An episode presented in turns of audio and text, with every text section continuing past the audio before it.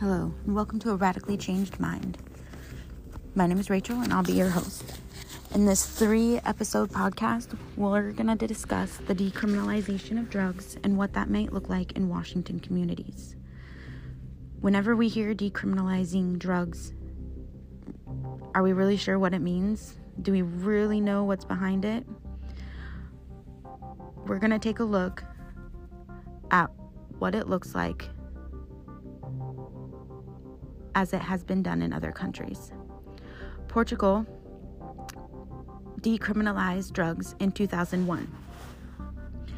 Author Miriam van het Loo wrote about it one year after they had decriminalized drugs. She delves into the construction of Portugal's plans and policies. She takes a look at the statistics and why there needed to be such reform.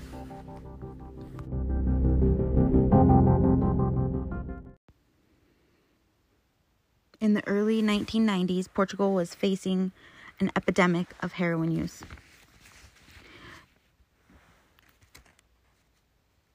They didn't know what to do. In 1991, 4,667 were arrested for her- heroin possession or use. in 1995, 6,380. In 1998, 11,395 or 235% of the 1990 figure. 61% of the arrests were for possession use, and 45% were heroin related. Portugal had a problem, and they needed to fix it. Some of the things that they were worried about when decriminalizing drugs was if the drug use was going to rise, if it was going to send a message that it was okay to use drugs, and if they were going to see an increase in school age children using drugs.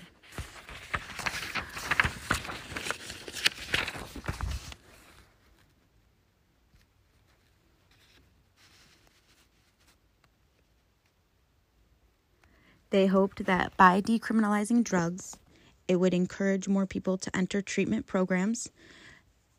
It would take the stigmatized idea that drug addicts were criminals and turn it more onto a health crisis than a criminal justice crisis. So thus so far, Portugal has seen positive changes since the decriminalization of drugs 20 years ago.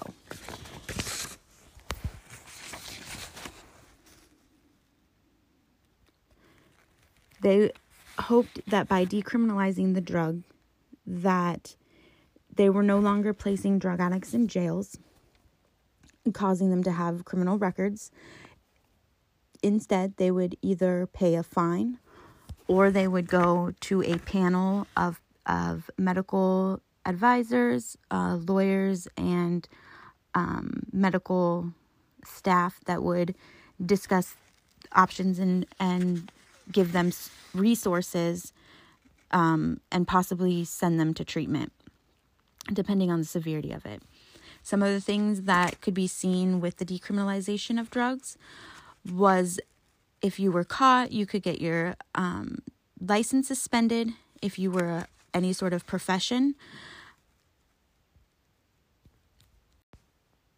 Portugal was one of was the main the first country to mainstream the decriminalization of drugs. They kind of set this the the path for for other countries to follow. We have had Oregon, the first state to decriminalize drugs. It passed in November of 2020 and it went into effect on February 1st, 2021. Though it is in its infancy stage of being passed, it too hopes that it'll see a positive change just as Portugal did. Drug addiction in the United States is at an astronomical high, which has contributed to the mass incarceration. We have drug users being put away for possession charges who are doing prison time that end up with felonies. When these people end up with felonies, they are no longer able to find employment easily or housing. But when they get out, we do expect them to do take care of themselves. But how can they if they can't get a job or housing and nobody will help them? So once they're released, they turn right back to the to the drug use again. Many people ask where will the money come from? What is going to happen? What what does this look like? Where where are these people going to go? What exactly are we going to see? Oregon has submitted a Drug Addiction Treatment and Recovery Act. It is a laid out plan of what Oregon plans to do to decriminalize drugs and, and what that looks like. Oregon plans to open treatment facilities around the state offering 24 hour care to anybody in need. This is very important because when a user is using and they want to get help, when they want that help at that moment, that's when they want it. When they are told they have to wait weeks for a bed date, by the time that bed comes around, they're no longer ready to recover. Decriminalizing drugs will take a burden off of our police officers. They will no longer have to transport and fill, uh, do paperwork and handle these these these users who are being arrested. It they will now be cited and then sent to a panel, just as in Portugal, to be reviewed by a group of professionals.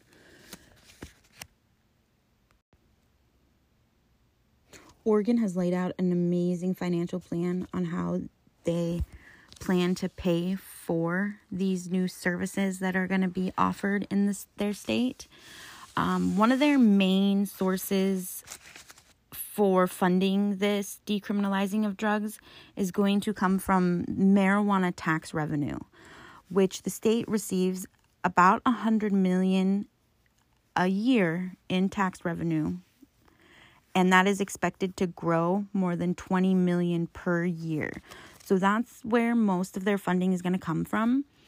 Um, each new treatment center has guidelines that they must follow in order to receive the funding from the state. There's an appointed central group that is in charge of accepting the applications for the funds and then accepting and and distributing that money accordingly to the state's need.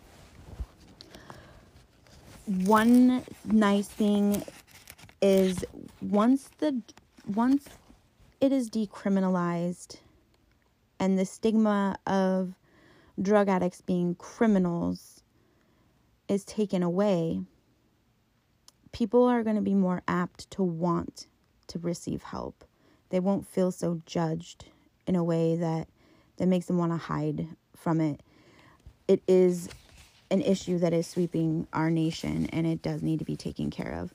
I think that Oregon is taking a first step in a right direction and we'll see other states follow behind the war on drugs has not worked. We've all seen it. It's been 40 years.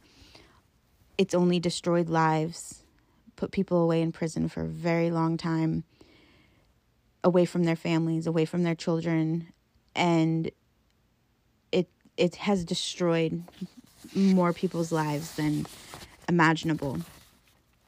So this approach that Oregon is taking it can't be any worse than what we've seen with the drug war, if anything, it is going to be positive and it will send us in the right direction. The fact of the matter is is we will never live in a drug-free world. It is not possible. We have to adjust and it's our moral responsibility to treat all humans as people and locking someone away for what should be a medical issue is awful. It's not right. Washington usually follows suit with Oregon. We should see a bill being passed here in our state soon. Um, and I think Washington and Oregon are great examples that are going to, you know, lead the country in the right direction, making those decisions to do so.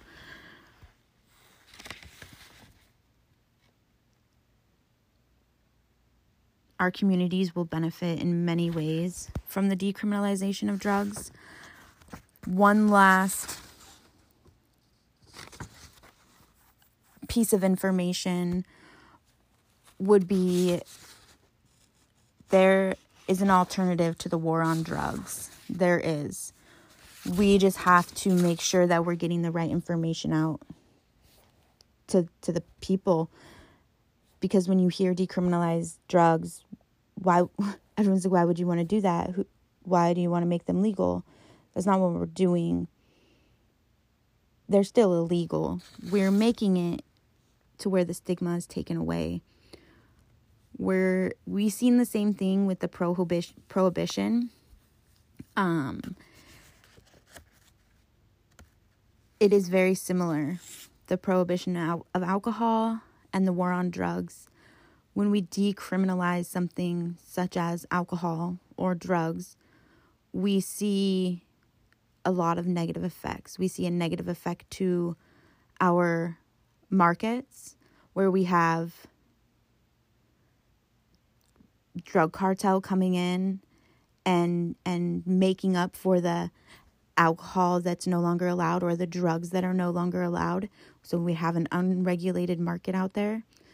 Um, we see the the effects on people and their families for being locked away for long periods of time because of drug use. Um, when these people really should be offered help, not punishment. Um, there is an alternative to the war on drugs, and we are going in the right direction. We'll take a deeper look on our next episode on some in depth of what the communities will look like, where where the the people who who's gonna who's gonna run these programs and where all the people gonna come that are gonna you know, um, staff all these new treatment centers um, what it'll look like for our communities our our children um, homeless people what kind of things would we expect to see? You know, crime rates to go down? Will they go up? Um, drug use in kids, drug use in adults, um, HIV and hepatitis transmission. What, what, what would we expect to see with such a change? It is a big change. It's not something that's easy or can be done overnight. And as for as for Oregon, it's not something we're going to be able to see, you know, in a year or two. It'll probably take a good, you know, five years before there's some compiled data that can actually give us an idea of what is really happening and if it is working we do have portugal we can we can take the data f- from their research since it has been 20 years um, that is a different country and a different culture, different things like that. But it, we should see similar um, outcomes, but we will really know with Oregon. So, next episode, we'll take a deeper look at all of those things. If you have any questions, send them to me so we can get them answered on the next podcast. we'll we'll see you next episode. Thanks.